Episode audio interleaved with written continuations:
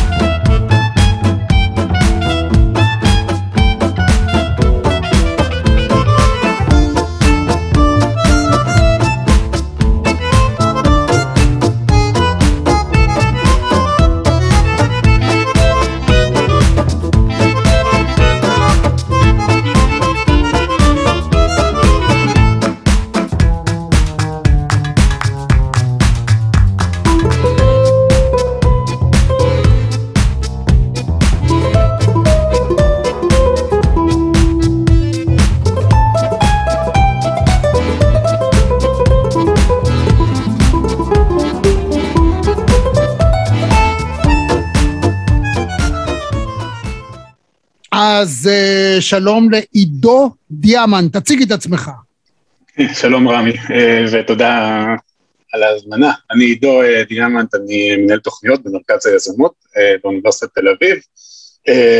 באופן כללי מגיע מהעולם החברתי, הקמתי, יזמתי שני פרויקטים בתחום של חינוך דרך ספורט, אחד בכדורגל, קידום סובלנות דרך כדורגל, השני פיתוח של מנהיגות בקרב בני נוער בסיכון דרך כדורסל. אה, ניהלתי תחום, תחומי חדשנות בעולם החברתי, ואז הגעתי אה, למרכז היזמות, וכאן אני, אה, בין שאר התוכניות שאני מוביל, אני מוביל גם את התוכנית הזאת שאנחנו מדברים עליה, וכל העולם הזה של פיתוח של עסקים חברתיים, עסקים ירוקים, עסקים סביבתיים, עסקים כלכלה מעגלית, אה, ואני יכול להמשיך את, אה, את כל הרשימה של המילים נרדפות האלה. בוא נתחיל, מה, זה, מה, מה זאת כלכלה מעגלית? אה, כלכלה מעגלית, למעשה, אה, היא באה בניגוד לכלכלה הליניארית. אה, כלומר, כרגע הכלכלה עובדת באופן ליניארי, כלומר, אני, כ... אם אנחנו מסתכלים בעיניים של הצרכן, אבל זה יכול להיות מכל דבר אחר, בעצם באה החברה, קונה משאבים כלשהם, חומרי גלם מסוימים, לוקחת, מייצרת מוצר, זה יכול להיות כל מוצר, זה יכול להיות בגד, חולצה, זה יכול להיות מחשב נייד, זה יכול להיות כל דבר שהוא, אני לוקחת את החומרי הגלם, מייצרת מהם עכשיו את הצ'יפ, את הכפתורים, את הבד, אה, לוקחת, מביאה למפעל, תופרת אותם, מסיימת את התפירה, מחברת את הכל ביחד, אורזת, שולחת לחנות, החנות שמה את זה על המדף, אני ניגש אל החנות כצרכן, קונה את הבגד, לובש אותו פעם, פעמיים, שלוש, תולה בארון, נמאס לי ממנו, זורק אותו, אה, במקרה הטוב אה, למחזור כלשהו של בגדים, מעביר אותו הלאה, אולי אולי לחבר שלי וזה, ובזה זה נגמר. אה, ואז הוא מגיע בסופו של דבר לפח, הוא מגיע למחזוריות מאוד מאוד גדולות שלא קורה שם הרבה בדרך כלל, כלומר הכלכלה היא ליניארית. אנחנו מתקדמים כל הזמן בתוך התהליך הזה, אה, בעוד הכלכלה המעגלית רואה את, ה, את, ה, את חיי, מה שנקרא, את ה-life cycle, את המחזור של המוצר, כמשהו מעגלי. ומסתכלת על, ה, על היצור שלו לא באופן שמתקדם קדימה, אלא רגע איך אני יכולה אה, לייצר גם סוג של אה, שימוש חוזר בתוך המוצר. אז אם. נתת את הדוגמה של החולצה, מה הכוונה לכלכלה מעגלית כשמדובר בייצור מהסוג הזה, שהוא ייצור מוחשי, אתה לא דיברת בכלל על כלכלה שהיא נותנת שירות, אלא רק במוצרים שניתן למשש אותם. נכון, כלכלה מעגלית אה, יותר קל להסביר אותה עם מוצרים, אני לא אשקר. אבל כלכלה, מה, אז אה, אם אנחנו מדברים על חולצות, על טקסטיל, כי תעשיית הטקסטיל היא באמת אה, אה, אתגר מאוד מאוד גדול לכל העולם הסביבתי והעולם הירוק, כי אנחנו צורכים כמויות עצומות של בגדים, בטח ובטח שהייצור בסין שהוזיל עלויות באופן יוצא דופן, אני, אני לא צריך לספר לך או לצופים שלך, שצופים בנו כרגע לגבי המהפכה גם של שיין ואלי אקספרס ואסוס וזה שבגדים באמת מגיעים למחירים מאוד נמוכים, ואז אנחנו, מה אכפת לי לקנות? זה רק עשרה דולר. ואז אני הולך אז באמת תעשיית הטקסטיל היא דוגמה נפלאה. אז הכלכלה המעגלית, אם אנחנו מסתכלים על המוצר כחולצה כמרכז, אז אני גם מסתכל אחורה ורואה מאיפה היא מגיעה. כלומר, אה, האם אה, מדובר על טקסטיל שהוא מגיע מעולם אה, מקיים, מעולם סוסטיינבל, כלומר, האם אני עכשיו, אותו טקסטיל הוא טקסטיל שנוצר בצורה טבעית, עד כמה כשצבעו אותו, האם השתמשו בחומרים שהם חומרים שמזהמים או לא מזהמים, כי בעצם אנחנו לא, כשאני, לא, כשאני צובע חולצה, זה לא רק, זה לא רק הצבע, יש כאן הרבה מעבר לזה. אז זה גם הצד הזה שמסתכל, רגע, מאיפה הדברים מגיעים. אה, אני, מאמין שאפשר גם, אני, אחד, אחד הדברים הכי מרכזיים אגב בתוך הדבר הזה, זה גם האם אני צורך מקומי או לא צורך מקומי, כי ברגע שאני מזמין עכשיו את החולצה שלי מסין, כמות הפחמן שיוצא החוצה בהובלה, שאני עכשיו מבין במטוס וזה, זה, זה, זה זיהום מטורף ופגיעה מטורפת בסביבה, אז גם הכלכלה המעגלית מסתכלת על זה, כלומר מה, מה, מה קורה בחיי המוצר עד שהוא מגיע למדף, ומה קורה הלאה.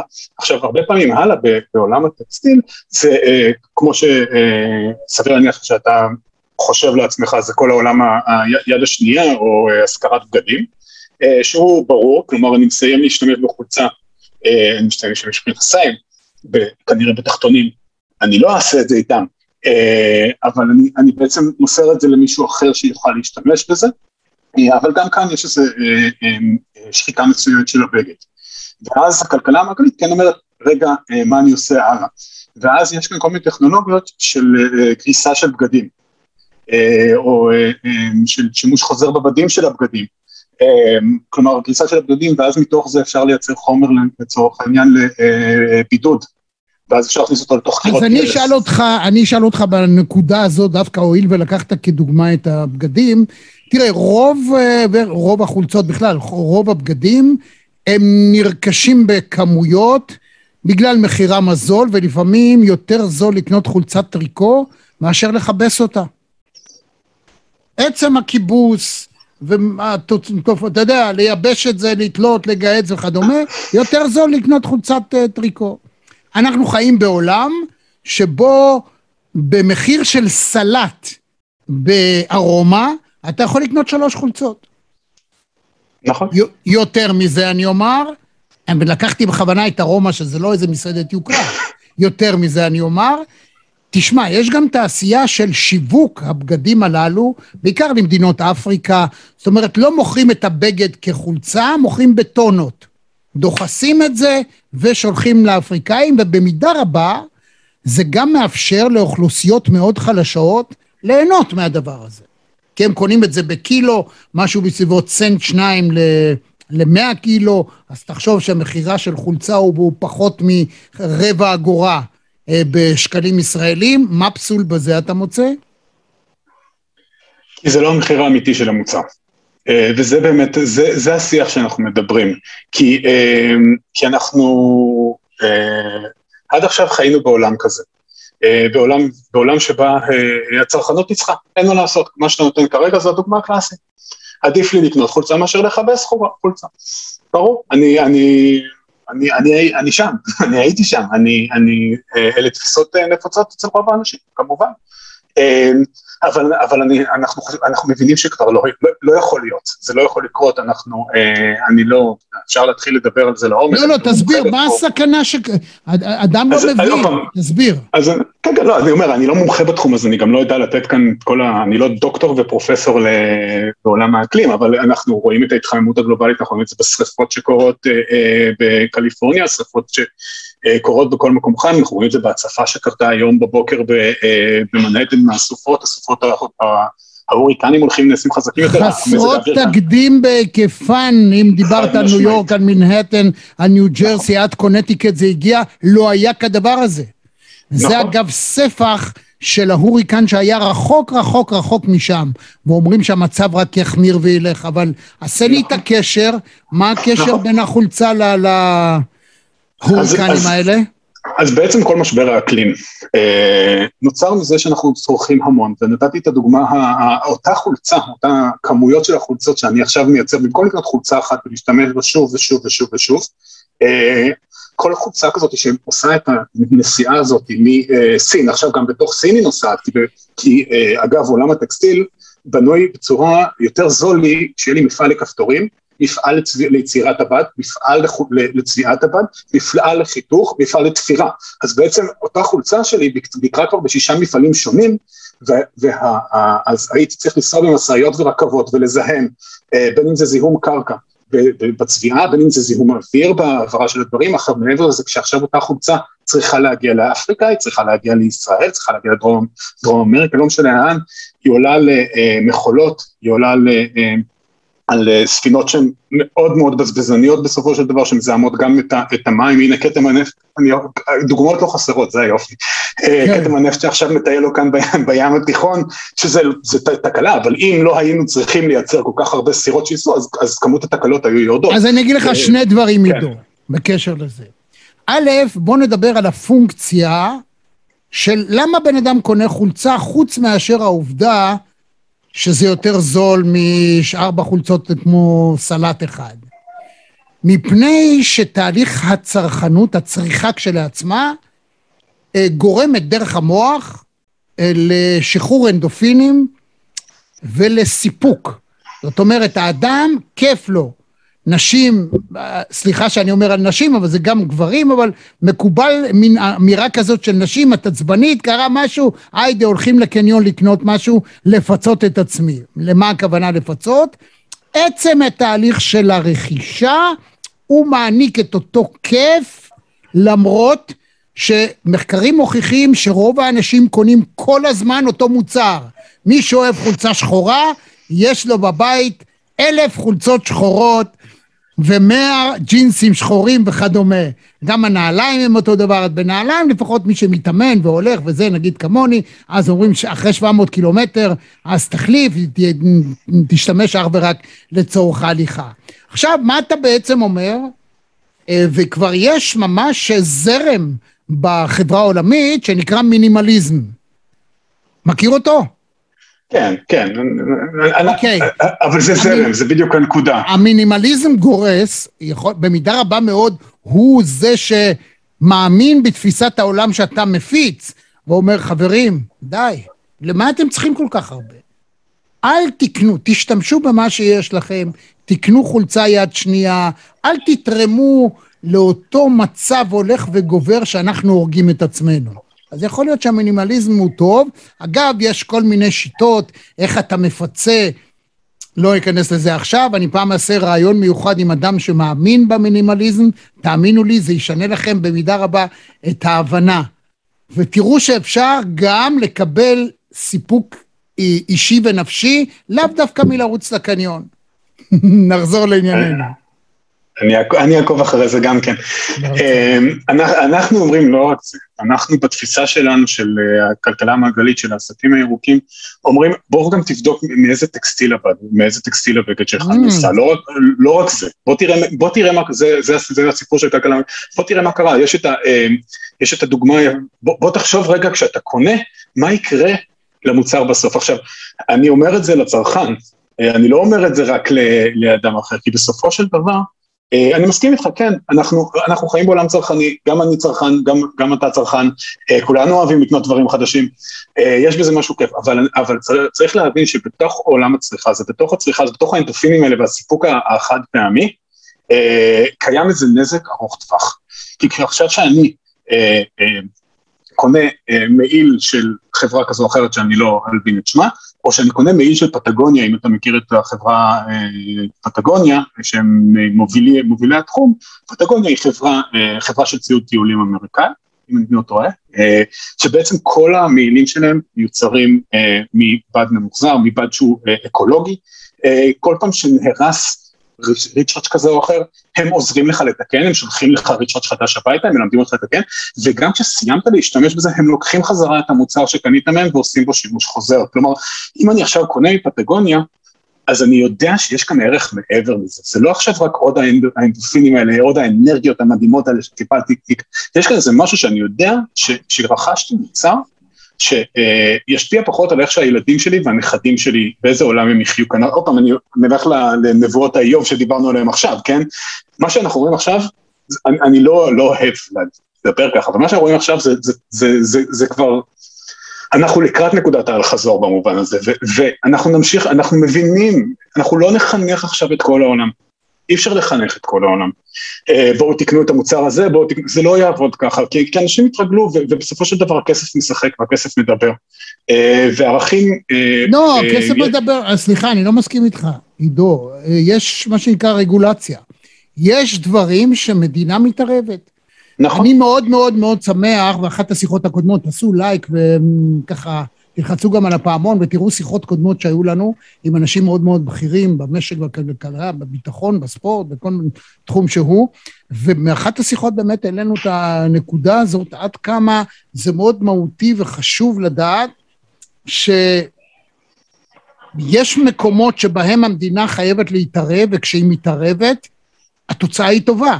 למשל, תוך חודש-חודשיים, מאז שהממשלה הסכימה שעל כל מזון בסופרמרקט תהיה תווית אדומה, אם יש יותר מדי סוכר או יותר מדי מלח, הדברים שהורסים לנו את הבריאות, מקצרים את החיים, פתאום יש ירידה דרסטית ברכישה. עדיין לא מתערבים בזכותו של האדם לרכוש מה שהוא רוצה, עדיין לא מטילים קנס על יצרן של מישהו ששם יותר מדי סוכר או מלח, אבל אומרים לו, אה, שים לב, המדבקה הזאת עובדת בניגוד לאזהרות הגדולות על סיגריות, גם על זה דיברנו באחת השיחות האחרות, למה זה לא עובד, להפך מחמיר את המצב.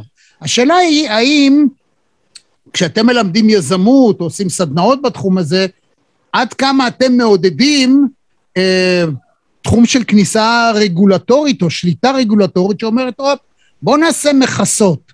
אומרת, לא נטיל מכס על החולצות הטריקו, אבל נגיד, יש מקסימום של חולצות שאנחנו נסכים שייכנסו למדינת ישראל או לכל מקום אחר בשנה, בחודש, ואני לא יודע מה. מה אתה אומר על זה? זו שאלה מעולה, אה, וזו נקודה מאוד מאוד חשובה, ואני, אני, כמו שאמרתי, חינוך ורגולציה הם חלקים נורא חשובים, והם באמת מאוד מקדמים את העולם הזה הירוק. אה, אנחנו מדברים על חולצות, אבל אה, כל עולם האריזות, זה עולם שמאוד מאוד הושפע, האריזות, אה, אה, אריזות של בקבוקים, של, של מוצרי מזון, עוד פעם, תעשיית המזון גם כן היא בזבזנית בצורה יוצאת דופן, כן, אנחנו צורכים הרבה מזון, הרבה מאוד האריזות הן לא באמת מתכלות, לא רוצה עוד פעם לזה, אבל גם אותם פחי מחזור, בדרך כלל לא מגיעים לבאמת מחזור אפקטיבי, רק 20, 30, 40 אחוז מהחומרים האלה באמת מגיעים למחזור. אמ, ו- ולכן הרגולציה מקדמת באמת דברים בסקייל מאוד מאוד גדול, בסקייל חינוכי. אה, ואנחנו אה, אומרים אה, מהמקום, אנחנו באים ממקום אחר, אנחנו באים מהמקום של השטח, אנחנו אומרים שכדי שאדם לא יקנה את החולצות האלה, את העשרה טישרטים האלה מאלי אקספרס במחיר הזה, או מ... לא יודע, שיין או אסוס או נקסט, מה שתרצה. גם מאמזון, מאף אחד, זה לא משנה. אז, אז אני צריך לייצר אלטרנטיבות. כי בסופו של דבר, כמובן שהם ינצחו אותי במחיר, אה, אבל אני חייב לייצר אלטרנטיבה שהיא ירוקה, שנותנת גם ערך נוסף, שהיא נותנת גם איכות, כי כשאני, אני, כש, כי אין, תקשיב, אם אנחנו עכשיו נייצר חולצות במדינת ישראל אה, ונתפור אותן פה, וזה, הם יעלו יותר כסף. אין מה לעשות, הם, אנחנו מבינים את זה, הם יעלו יותר כסף. אבל אני הולך לחסוך כאן במקומות אחרים. אני, אני, אני, כל, אנחנו, א', אני אצרוך ישראלי, שיש בזה כאן אה, משהו שהוא חשוב גם ברמה הערכית אה, הפטריוטית, אבל זה לא, זה לא הנושא, אבל אני, אני, אני אצמצם כל כך את כל, דיברנו על השינוע המטורף של החולצות, כמה תנועה הן עושות וכמה הן מזהמות, אני, אני אבטל את זה לגמרי. אז אני, אבל, אבל כדי למנוע את, החולצה הזאת מאמזון, אני חייב שיהיה לי כאן אופציה מקומית. אה, וזה בעצם המקום, ואני חייב למצוא את האלטרנטיבה המקומית ולייצר אלטרנטיבה שהיא ירוקה יותר, סביבתית יותר, מתחשבת, אה, וזה המקום שאנחנו באים ממנו, לנסות אה, לייצר כמה שיותר אלטרנטיבות, ודיברנו על זה קודם, וזו נקודה גם מאוד מאוד חשובה, האלטרנטיבות האלה זה לא, אתה לא תקנה עכשיו חולצה רק בגלל שהיא מיוצרת בארץ, היא גם צריכה להיות איכותית. ורק אתמול או שלשום, אני לא זוכר, עשו, אה, אה, פורסם בממון לדעתי אה, סקר של פאנל ויו, אם אני לא טועה, שהראה שלקוחות, אם פעם באמת בקבלת החלטות באיזה מוצר הם קונים, הדבר הראשון שהיה להם הכי חשוב זה המחיר, עכשיו במקום הראשון זה איכות המוצר. המחיר מקום שני, יש לו מקום של כבוד, אבל איכות המוצר יותר חשובה, כלומר אנחנו כבר רואים, ואנחנו רואים את זה לאורך זמן, שינוי בתפיסה הצרכנית של הצרכנים, אם אתה נותן למישהו מוצר איכותי, אתה נותן לו מוצר עם ערכים, אז הרבה, מדי פעם וחלק מהצרכנים, כן, לא כולם, דיברת קודם כל על, על אוכלוסיות אה, אה, אה, מוחלשות, מעוטות יכולת, להם זה, זה פחות רלוונטי, אין מה לעשות, זה נכון, כי, כי אלה יהיו מוצרים יקרים יותר, כי אני אשקיע יותר בחומרי גלם שלי, בבדים שלי, ב, אני אשקיע כאן יותר, כוח העבודה שלי. אני לא אעבוד עכשיו בסוואט שופס, אה, ש, שאני משלם עכשיו דולר לשעה למישהו שיכין את הכובע שאתה חובש על הראש, אני אשלם הרבה יותר, אני אשלם מעבר לשכר מינימום, אני ארצה אנשים טובים, זה ייקר את המוצר, אבל, אבל גם אני מבין שאני פוגע פחות באנשים שעכשיו מייצרים את המוצר, אני מרגיש שאני פוגע פחות בסביבה, שאני מביא מוצר מקומי וכן הלאה וכן הלאה, וזו בעצם האמירה כאן, זו אמירה מורכבת, אני מודה, זה לא... תראה, אתה, אתה בעצם, בעולם. אתה מרכז את הסדנאות uh, במרכז ליזמות של אוניברסיטת תל אביב. ואתה בעצם, קהל היעד שלך עם בעלי עסקים. נכון. עכשיו, יש הבדל בין רמת הפרט, זאת אומרת שאתה רוצה לשכנע אותי, רמי, עזוב אותך, כמה חולצות יש לך כאלה כמו שזה, תח, עכשיו תחתוך בחצי את מה שאתה תקנה בעתיד, עדיין לא יקרה לך שום דבר. אתה יודע מה? אז אני אגיד לך, אתה יודע מה? בוא אתה ואני יחד נייצר חלופה פסיכולוגית שתעניק לי את אותו כיף ברכישה, אני איתך, אין שום בעיה. במינימליזם יצרו מין מעגל כזה, מעטפת, שעושה את זה. שוב, אני מזמין את האנשים אה, להציץ במרואיינים שלנו ובנושאים ולהגיע לשם ותראו איך הם עושים את זה בצורה נהדרת. אבל זה עדיין לא הפך להיות לתנועה המונית, מפני שלא קיימת, לא קיימת הרגולציה. ואם הנשיא הקודם של ארה"ב, טראמפ, הכחיש, פשוט הכחיש. לפני שהוא הכחיש קורונה, הוא הכחיש את השינויים במזג האוויר, והוא כפה בעצם על העולם, הוא ברח מהסכמי פריז, מה שנקרא, והוא פשוט כפה על העולם להמשיך בטירוף. עכשיו, מי שהרוויח מהטירוף זה הסינים, ולאו דווקא האמריקאים, אבל זאת תפיסת העולם הקפיטליסטית שהיא קפיטליזם חזירי. מתי ממשלות נופלות ומשטרים מתמוטטים? כשהקפיטליזם בעולם החופשי כשהקפיטליזם הופך מחברה חופשית ותחרותית לקפיטליזם חזירי. האמריקאים הביאו את זה למצב הזה, ולכן היום הם בצרה גדולה וקשה.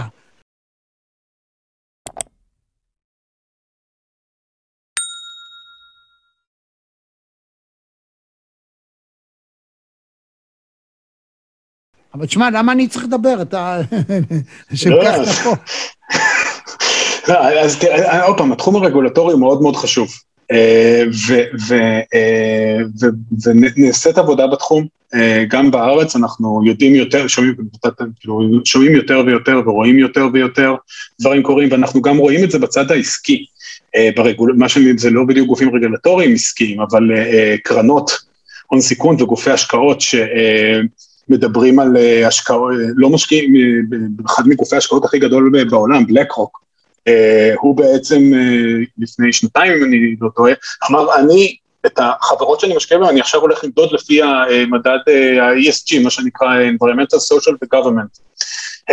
כלומר, אני רוצה לראות שיש להם, הם מבינים גם ערכים, כלומר, אה, יש כאן, אתה מדבר על רגולציה מדינתית, זה לא רק מדינתית, קפיטליזם גם הרגולציה, אתה יודע, כל השיח סביב שגוגל ופייסבוק הם נכון. מדינות בפני עצמן. אפל תמיד, כל פעם שהוא מציג מוצרים חדשים, אז עומד uh, טים קוק, המנכ"ל האגדי שלקח uh, חברה אחרי שסטיב ג'ובס הלך לעולמו בשווי של uh, כ-700 מיליון דולר, והפך אותה לטריליונים, כבר שניים וחצי, שני טריליון דולר וחצי, והחברה ממשיכה לצמוח ולצמוח, והוא תמיד משוויץ. ועובדה למשל, שבדגם הזה של האייפון האחרון, כבר לא נתנו מטען. אמרו, יש לך מתן בבית, אל תבלבל לנו את המוח, אין יותר מתן. אתה רוצה מתן? לך תקנה ותשלם הרבה כסף. וזה דבר נהדר. זאת אומרת, הם גם מבחינה עסקית הוזילו את מחיר המוצר, כי הם לא נותנים את הזהו, וגם אומרים, אדוני, תחסוך. ואז הם נהדרים, אני מאוד אוהב את אפל בתחום הזה, גם גוגל מנסה את שלה, בזוס מנסה את שלו, שמע, נכון. אי אפשר להגיד שלא.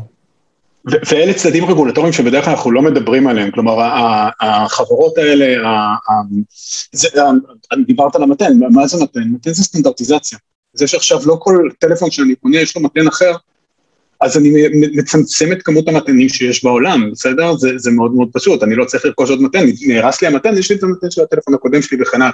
כלומר, כשאנחנו מדברים על רגולציה, קצת סוטים מה, מהנושא של זה, אבל לא, כשאנחנו מדברים על רגולציה, רגולציה היא גם עסקית, היא הרבה פעמים עסקית, ועולם של אלטרנטיבות, מה האלטרנטיבות שיש לי, ואיך, אה, וזה חוזר לתפיסה שדיברנו, של כלכלה מעגלית, של, של כל חיי המוצר. אני לא מסתכל עכשיו רק על המוצר שתפתח את האריזה ותוציא ממנו, אני מסתכל גם רגע על איזה מוצר רכשת קודם, ומה עלויות ייצור שלו, ואפרופו טלפונים, אמ, בטלפון, האולימפיאדה לאחרונה, אני לא יודע אם אה, אף אחד לא ישב ביציעים, אז אני לא יודע אם אצלכם עכשיו היית, אבל אולי ראית, אמ, אז באולימפיאדה האחרונה, אה, אותם הטלפונים, הבעיה העיקרית שלהם זה בצד השני. של החיים שלהם, כלומר במחזור, כי טלפונים עשויים מהמון המון חומרים שנורא קשה להפריד. אה, ובאולימפיאדה האחרונה בעצם המדליות, אה, כל המדליות נעשו מטלפונים ממוחזרים. אה, לא יודע אם, אני חושב שמעל 50 אחוז מהמדליה הייתה, היה חומר, כלומר, נכון, טלפונים, הטיחו אותם והפכו אותם למדליות. עכשיו זו דוגמה קלאסית של כלכלה מעגלית. אגב, יש חברה שמייצרת, שנקראת פרפון, שמייצרת טלפונים אה, שהם אה, עשויים בצורה ש, אה, שהם עשויים מחומרים אחודים, כלומר אתה מוציא מודולה מסוימת, היא עשויה מחומר אחד, ואז אתה, הוא מתפרק, כשאתה שולח אותו למחזור הוא מתפרק יותר בקלות, וכן הלאה. מת, מתי, מתי יתחילו לעשות את זה לבני אדם? אנחנו עשויים מחומר אורגני, רמי, אנחנו מתפרקים. לא, שלא נתבלה, ותמיד אפשר להחליף חלקים ולהישאר ולהיברא מחדש. כזה, כן, כן, כן, כן, כן, זה, זה, זה, זה, תראה, זה, זה, זה העולם של הכלכלה המעגלית, וזה היופי. זה לא שעכשיו אני, אני לא אצרוך טלפונים סלולריים, כי הם עכשיו עשויים מהרבה הרבה חומרים, זה לא שאני לא אקנה אפל כמו שנתת עכשיו את הדוגמה, בגלל שהם... אני אקנה את זה, אבל אני מבין, אני כאפל מבין שאני צריך להכניס תפיסה מעט אחרת. אני לא עכשיו יכול, האריזה שלי לא יכולה לראות אותה אריזה, אני גם, אה, אה, תראה, האריזות גם נעשות קטנות יותר ברגע שהן נותן בפנים. אה, איקאה אלופים, נכון. איקאה אלופים בזה, אני, אני מאמין שאתה מכיר את זה, אני לא יודע אם... כן, כן. איקאה לא מבזבזים מילימטר אחד, לא במכולות שלהם ולא בקרטונים שלהם. תפתחו קרטון, כל מילימטר יש שם משהו. עכשיו, הדבר הזה מייצר חסכון בעלויות עבור איקאה. כי הם צריכים להזיע, להניע פחות מכולות, הארגזים שלהם יותר קטנים, הכל מתוכנן ומדוקדק.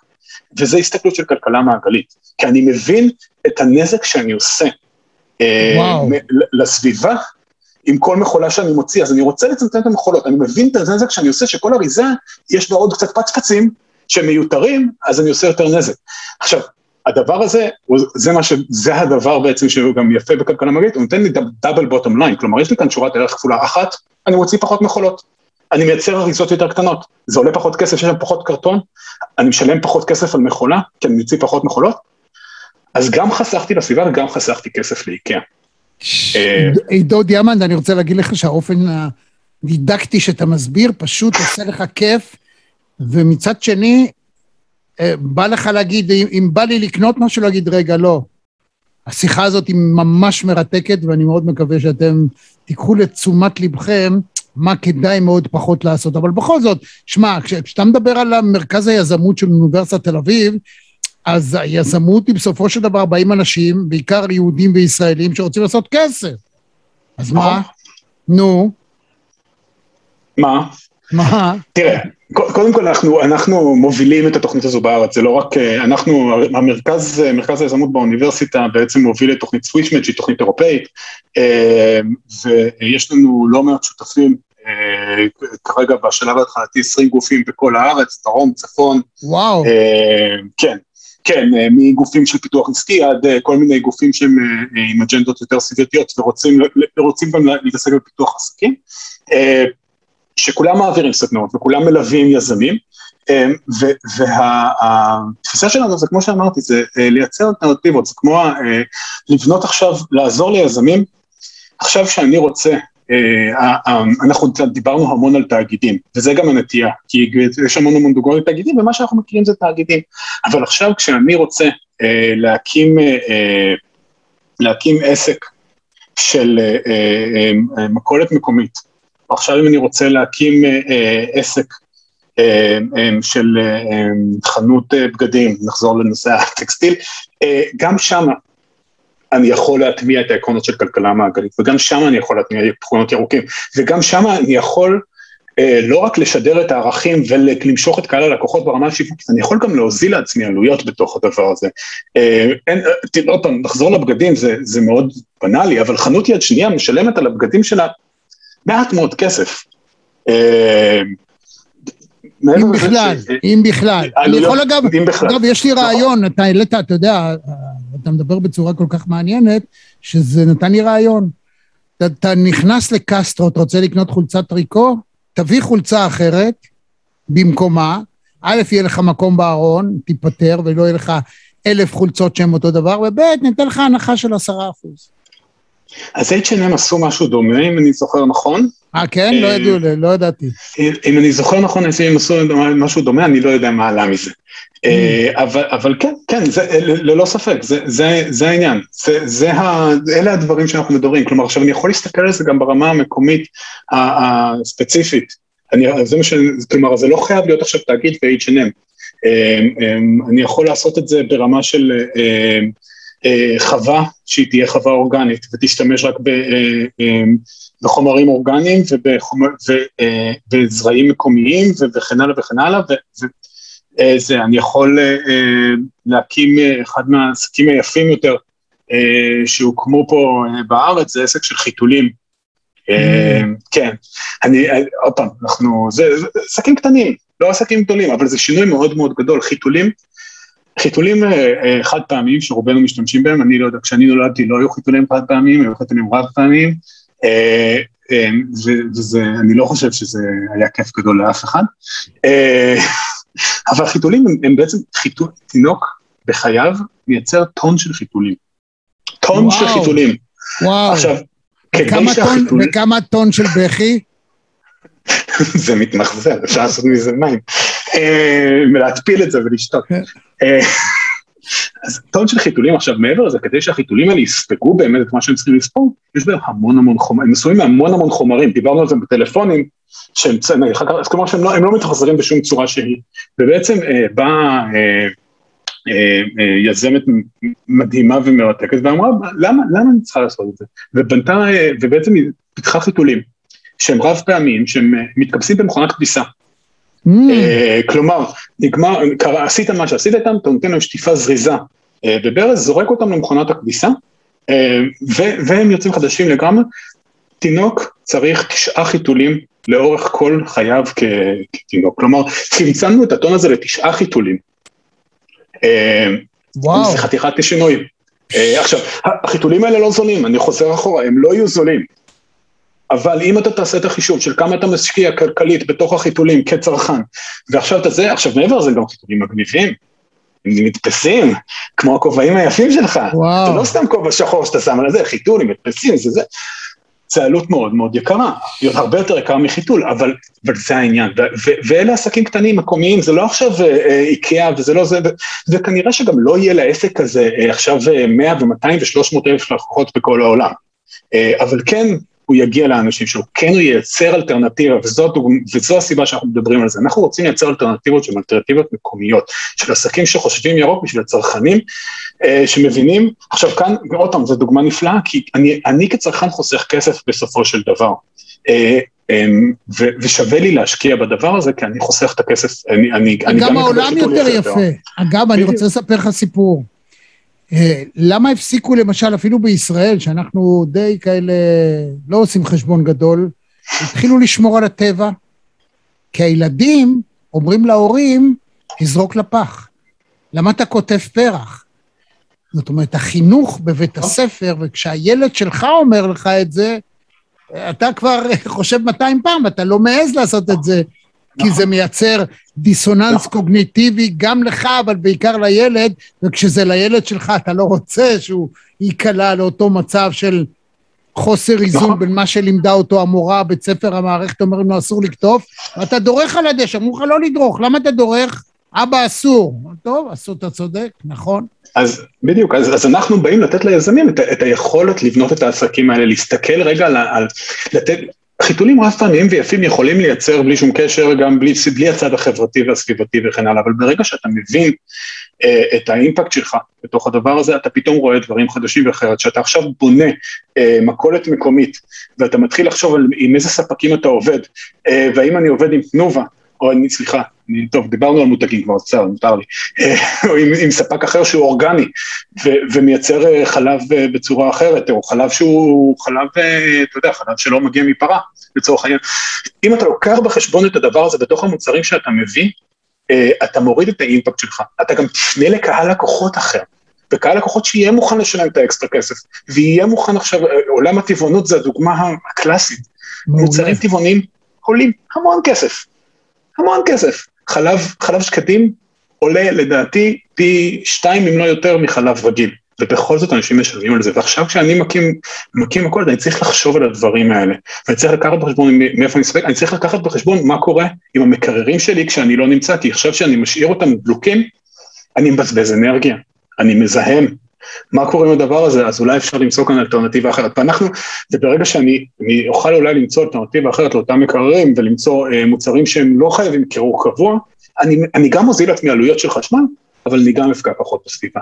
ואלה כל מיני דברים שאנחנו לוקחים בחשבון בפיתוח עסקים, וזה, אמרתי, זה יכול להיות מגוון מאוד גדול של עסקים שאנחנו... אז אם מדברים על חדשנות, אנחנו מתקרבים בצעדי ענק למצב שבו כל העולם שאתה מכיר היום לא בדיוק יהיה כזה. למשל, לא יהיה בית ספר. אתה נוסע ליפן, רוצה לדעת יפנית, שים לך צ'יפ כמו תוכנה, כמו אפליקציה לתוך המוח, אתה יודע יפנית. חזרת ואתה לא צריך את זה, אתה מוחק. אותו דבר אוכל, הכל יהיה כזה תמי ארבע שיהיה לך, אתה לוחץ מה אתה רוצה, יוצאת לך אבקה, אתה שם טיפה מים, מכניס לתוך איזה מכשיר ויצא לך סטייק, מה שאתה רוצה. זאת אומרת, כל העולם שאנחנו מכירים הולך להשתנות. לא יהיו בתי ספר, לא יהיו חנויות, לא יהיה כל מה שאנחנו מכירים. אנחנו על סיפו של עולם חדש לחלוטין, שהמוח האנושי עדיין לא קולט. אבל, ושוב, אני מזמין אתכם גם לעשות לייק וגם ללחוץ על הפעמון ולשמוע את טובי המומחים בעולם, הפרופסורים, שמספרים לנו איך זה עומד לקרות, ואגב, לטענתם זה הרבה יותר קרוב מרחוק. החדשנות הזאת ממש על סיפנו, אנחנו כל העולם עומד להשתנות, כפי שאף אחד לא האמין שלפני שנתיים, לא האמין שמגפה, וירוס אחד קטן יכול לגרום לנו כזה שינוי מהותי, אז גם זה עומד לקרות. אתה יודע שבראשית המאה הקודמת, אמ, בלונדון לא ידעו מה לעשות עם כל הקקי של הסוסים, זה סתם, האורוות היו מלאות, אי אפשר היה לנסוע, הסירחון היה נורא, אנשים התחילו לברוח מלונדון. עד שהגיע הנרי פורד, והתחיל בייצור המוני של המכונית. היא אמנם הומצאה בגרמניה, אבל האמריקאים ידעו להפוך אותה למוצר שכל אחד יוכל לקנות. ואגב, אה, הנרי פורד אה, ידוע במשפט שלו, אתה יכול לקנות את המכונית שלנו באיזה צבע שאתה רוצה, בתנאי שזה שחור. אז אה, אתה יודע, אני חושב שאנחנו עומדים, העולם כשלעצמו עומד ומשתנה והולך לכיוונים שמה שאתה מדבר יהיה הכרח. כבר לא תהיה ברירה. נכון, הוא יהיה הכרח ואנחנו עדיין לא מבינים את זה. אגב, עוד ציטוט מאוד יפה של הנרי פורד שאני גם כן אוהב, אה, כי הנרי פורד היה לא רק ציט פסי צור, הוא גם היה איש מאוד מאוד אה, ערכי. והוא, אה, שאלו אותו, תגיד, למה אתה נותן משכורות כאלה גבוהות לעובדים שלך? אז הוא אמר, אני רוצה שהעובד שלי ירוויח מספיק כסף כדי שהוא יוכל לקנות את המכונית שהוא מייצר. אפרופו צרכנות וכסף. איש נחמד, כן. כן. מצד שני, הוא הלך וקנה את כל... מסילות הברזל והרס, הוא ויצרנים אחרים, והרס את כל מסילות הברזל כדי שלא תהיה ברירה לאמריקאים האלה לקנות מכוניות, וזה מה שקרה בסופו של דבר. הממשלה מכרה, והרבה מאוד ממסילות הברזל היו פרטיות, והוא הרס את כל התשתיות. אז אתה יודע... אוקיי. כן, יש שני צדדים לכל מטבע. כן, כן, לקראת סיום בוא תקדם את הנושא שכאילו, מי, מי מגיע לסדנאות אה, יזמות האלה? למה? איך, אני, אמ, איך אני אגיע לשמוע את ההרצאות? אז אמרתי, אנחנו uh, בעצם מפעילים uh, uh, סדנאות בכל הארץ, uh, כרגע באוקטובר, נובמבר, דצמבר יהיו uh, לא מעט סדנאות, uh, אפשר uh, להגיע אליהם דרך אתר של מרכז היזמות של אוניברסיטת תל אביב. אנחנו ניתן למטה, תוכלו לראות, גם לכתוב הערות וכדומה, וגם יהיה לכם לינק להיכנס לכל מקום שאתה תרצה, על שזה יהיה, אין שום בעיה לכל אחד להגיע, ומה, מה, מה, מה, במה זה כרוך? מי קהל היעד? מי אתה רוצה שיבוא לסדנה הזאת? והסדנאות האלה הן מדהימות, בזה שבעצם כל מה שאתה צריך זה רעיון לעסק. אתה רוצה להקים, הנה, עכשיו היה לך רעיון של העסק שלך, שעכשיו ייצר אה, מודל של אה, שימוש חוזר בבגדים אה, בתאגיד, בחנויות, סליחה, חנויות אופנה. אתה יכול להגיע עם הדבר הזה, ואנחנו בעצם תוך חמישה-שישה שבועות של מפגשים שבועיים, או דו-שבועים, תלוי אה, באיזה סדנה, אנחנו הופכים את הדבר הזה לעסק, עוזרים לך לבנות את המודל העסקי, להבין מי קהל הלקוחות שלך, למקד אותו, להבין איך אתה משווק את אותו עסק, איך אתה בונה את הרווחים, מאיפה תיכנס כסף, מה יהיו ההוצאות שלך, איך אתה הולך למתג את זה, וכן ממש את כל התהליך וכל הדבר הזה כמובן לא רק ברמה הכלכלית, אלא גם ברמה של אה, עקרונות של כלכלה מעגלית, על מי אני משפיע, איך אני משפיע, כמה אני משפיע, אה, מאיפה אני רוכש, סליחה, מאיפה אני רוכש את המוצרים שלי, למי אני, מה יקרה עם המוצר שלי בסוף החיים שלו, ולייצר חיסכון בעלויות. כלומר, בעצם אה, הדבר הזה מאפשר לכל בן אדם שיש לו עסק קיים, או שיש לו רעיון, ממש להגיע אחרי חמישה-שישה שבועות עם מצגת משקיעים אה, כמו שצריך. אה, מעבר לזה, בגלל שזה פרויקט של האיחוד האירופי, גם היזמים שלנו, יש להם הזדמנות להיכנס לתוך פול יותר מצומצם שהאיחוד האירופי בוחר, של יזמים שיקבלו ליווי עסקי ללא mm. עלות, להגיע להצגה בפני משקיעים, גם כן אה, זה, כלומר, יש גם פרויקט של האיחוד האירופי שהוא, אה, שנתמך, אה, ואגב, לא דיברנו על זה, אבל זה פרויקט של כלל אגן התיכון, סוויץ' מד, סוויץ' מדטרניאן, זה לא רק פה, זה קהילה של בעצם כל אגן הים התיכון, מספרד ועד מרוקו, ואנחנו חלק ממנה כישראל, וזה כבוד גדול לנו, וזהו, ובעצם יזמים צעירים, מבוגרים, שרוצים להקים עסקים. מי המדריכים, מי המרצים, מי האנשים שהם הלידרים בתחום הזה אצלכם, בסדנות האלה?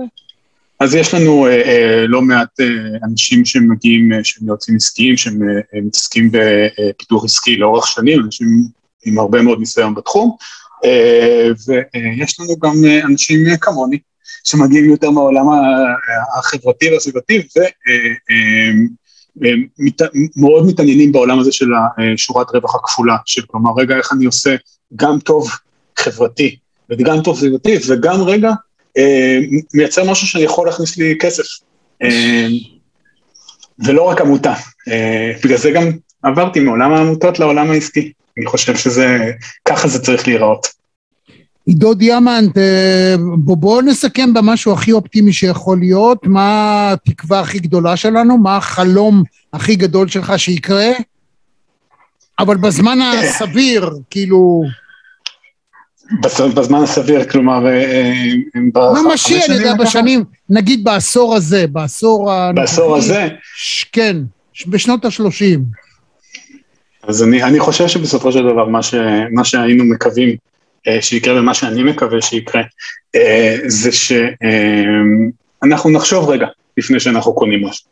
זה הכל, לעצור רגע, לפני שאני שולח את היד שלי למדף, לעצור ולשאול את השאלות.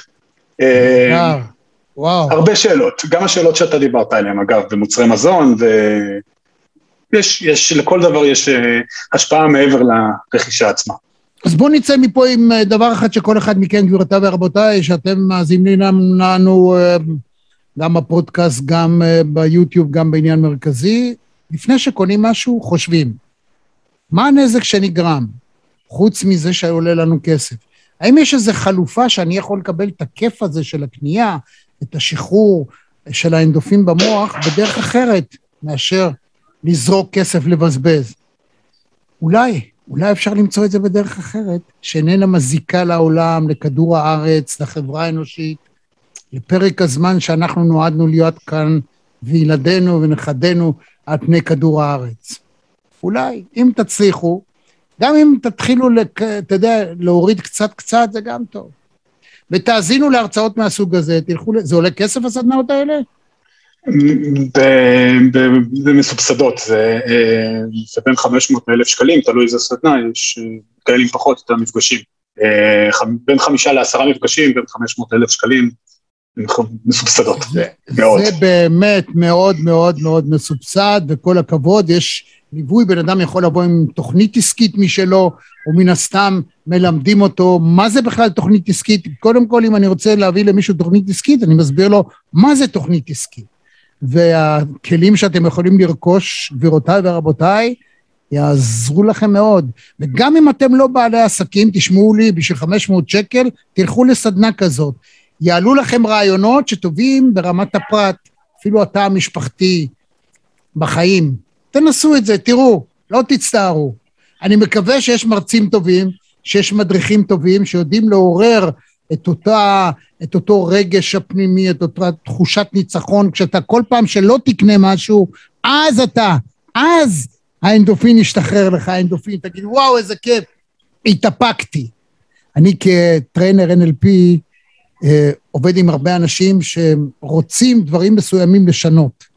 ואני מלמד אותם איך ליהנות מהתאפקות, מאי עשייה, ממחדל ולא מ... מחדל זאת אומרת אי עשייה של משהו מאשר הפעולה עצמה. אפשר לעשות את זה.